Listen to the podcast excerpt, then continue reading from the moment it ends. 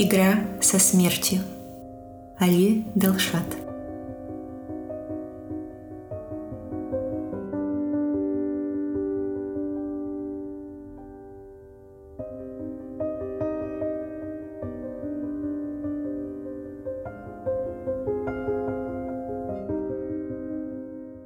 Глава первая. Часть первая. Загородный дом.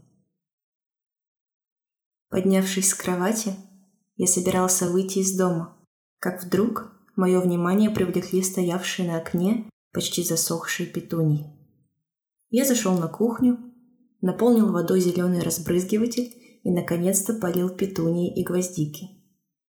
Солнечный луч просочился через отверстие в двери, маня меня на улицу.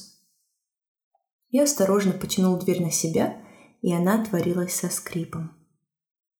Теплый душный воздух окутал мое лицо, а легкий ветерок развивал мою белую свободную рубашку. Я окунул ноги в теплый белоснежный песок и ощутил легкое жжение. Песок был слишком горячим, и мне пришлось вернуться домой и надеть сандалии, чтобы спокойно добраться до моря. Часть вторая. Палата интенсивной терапии номер 357. Доктор, разве вы не видите, что это особый случай? Надеюсь, вы понимаете, насколько все серьезно, сказал доктор Смит, глава больницы, доктору Альберту, не обращая на меня никакого внимания. Если бы только они могли поговорить где-нибудь в другом месте. Дорогой Альберт, вы же понимаете, насколько он важен для нас – вы не можете просто взять и сказать мне, что все кончено. Сейчас я понимаю, что сам частенько заводил подобные разговоры. Только теперь речь шла обо мне. Обо мне. Жаль, что у меня недостаточно сил, чтобы кинуть в них что-нибудь, дабы преподать урок всем докторам и научить их не поднимать шум при больных. Хотя я и не был болен. Как будто этих двоих идиотов было недостаточно. В палату, еле волоча ноги, вошла Джанет. Она ввела что-то в мою капельницу и ушла. Я практикующий врач, специалист по коме. Но сейчас другие врачи стоят у моей кровати, пытаясь вернуть меня к жизни. Однако я не собирался возвращаться в эту ужасную больницу. Меня вполне устраивала моя новая жизнь.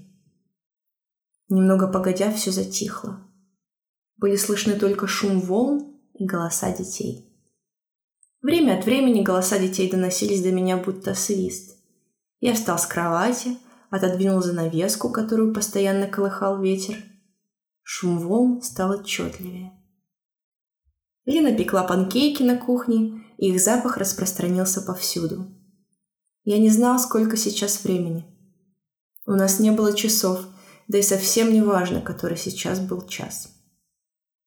Если Лена делает панкейки, должно быть сейчас утро, подумал я. Я вошел на кухню, и Лена улыбнулась мне.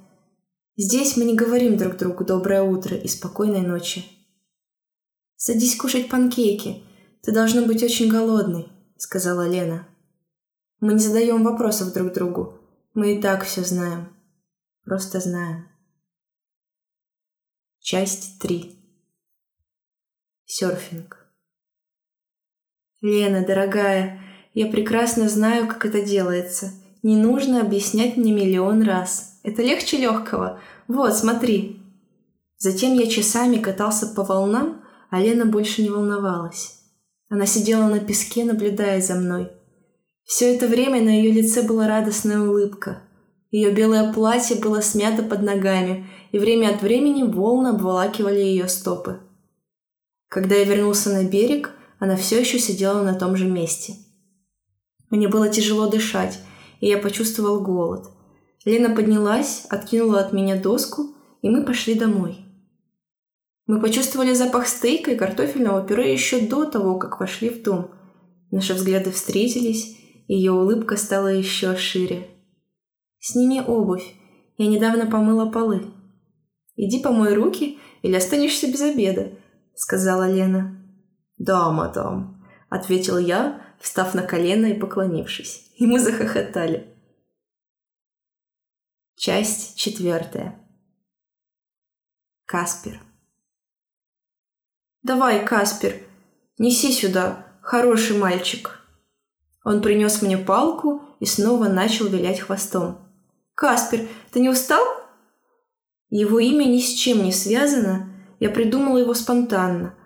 Когда он играл в песке, я был уверен, что его зовут Каспер, не более. Каспер не лаял, только рычал иногда.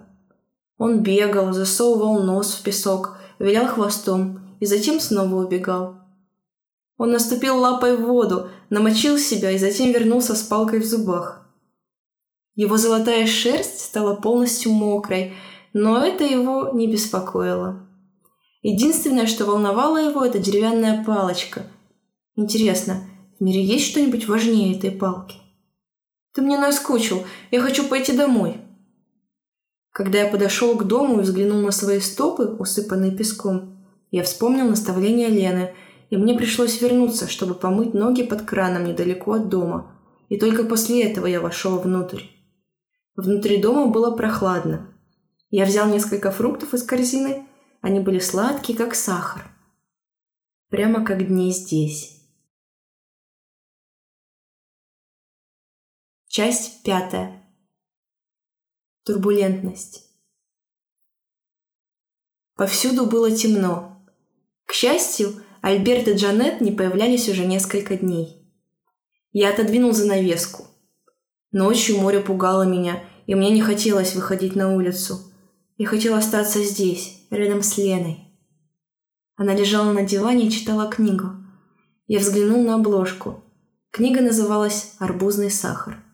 «Что за ужасное название?» – подумал я. Я прошел на цыпочках до холодильника и открыл его. Тонкий луч света осветил пол и начал медленно растягиваться. Мне ужасно хотелось арбуза. В холодильнике было несколько арбузных кубиков. Я сел напротив Лены. Она взглянула на меня поверх книги и улыбнулась, увидев арбуз. Она опустила свои квадратные очки в проволочной оправе и посмотрела на меня из-под них. Что-то вроде любви с первого взгляда. Часть шестая. Маргарита. Его жена очень хочет прийти к нему, и она уже выходит из себя. Что прикажете делать? Пропустите, только ненадолго. Хорошо, большое спасибо. Миссис Форд, можете проходить, только быстро. Спасибо, мистер Хансен. Маргарита открыла дверь держа в руках платок и вытирая слезы. Ее рыжие кудрявые волосы были взъерошены. Она села на стул возле меня, коснулась моей руки. Думая, что я не слышу ее, она начала говорить несвязные вещи. Как будто она говорила под водой. Когда она говорила с доктором вне палаты, ее голос был более отчетливым. А сейчас он звучал приглушенно и невнятно. Маргарита, милая, сейчас я с Леной, и тебе придется это принять. Знаю, все произошло так внезапно, но это все равно бы случилось. Врач уже смотрит на тебя и показывает на часы. А значит, тебе пора идти. Береги себя. Лена стояла, положив руки на бедра. Уверен, она в курсе происходящего. Она ничего не говорила, но я знал, что она ревновала. «Я тут ни при чем. Я же не приглашала ее к себе», — сказал я. Лена ушла на кухню. Тяжело дыша, с искривленным голосом она произнесла. «Береги себя, дорогая», особо выделяя слово «дорогая». Я отодвинул занавеску. Каспер играл с девочкой. Он разрушил песочный замок, который построил маленький мальчик, доведя тем самым малыша до слез.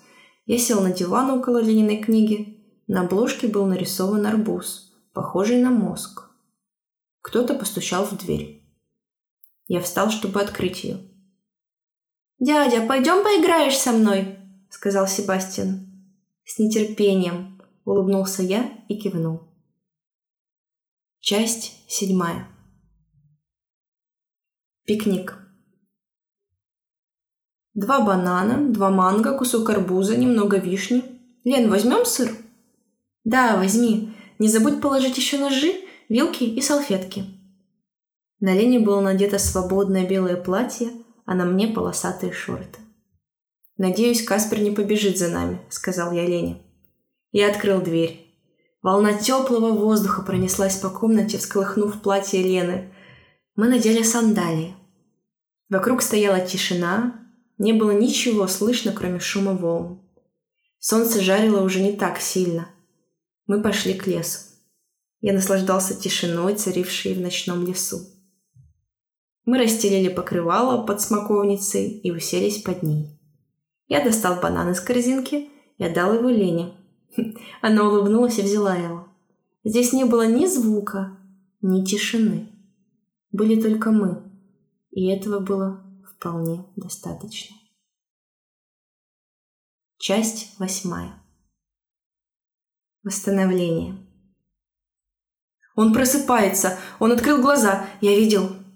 Хорошо, Джанет, не отвлекай меня. Сейчас посмотрим. Форд, ты слышишь меня? Я слышал, но не хотел отвечать. Странно. Его глаза говорят, что он в сознании. Они оторвали меня от моей мирной жизни, а сейчас ослепляют фонариком. Но серьезно, любой дурак сможет понять, в коме человек или в сознании, доктор. Я открыл глаза. У меня просто не было другого выхода. Я знал, что все кончено. Джанет была в восторге. Она прыгала от счастья. И Альберт тоже был рад. Они даже позвонили Маргарите, а значит, все начнется сначала. Они проверили меня еще немного и перевели в отделение оздоровительного лечения –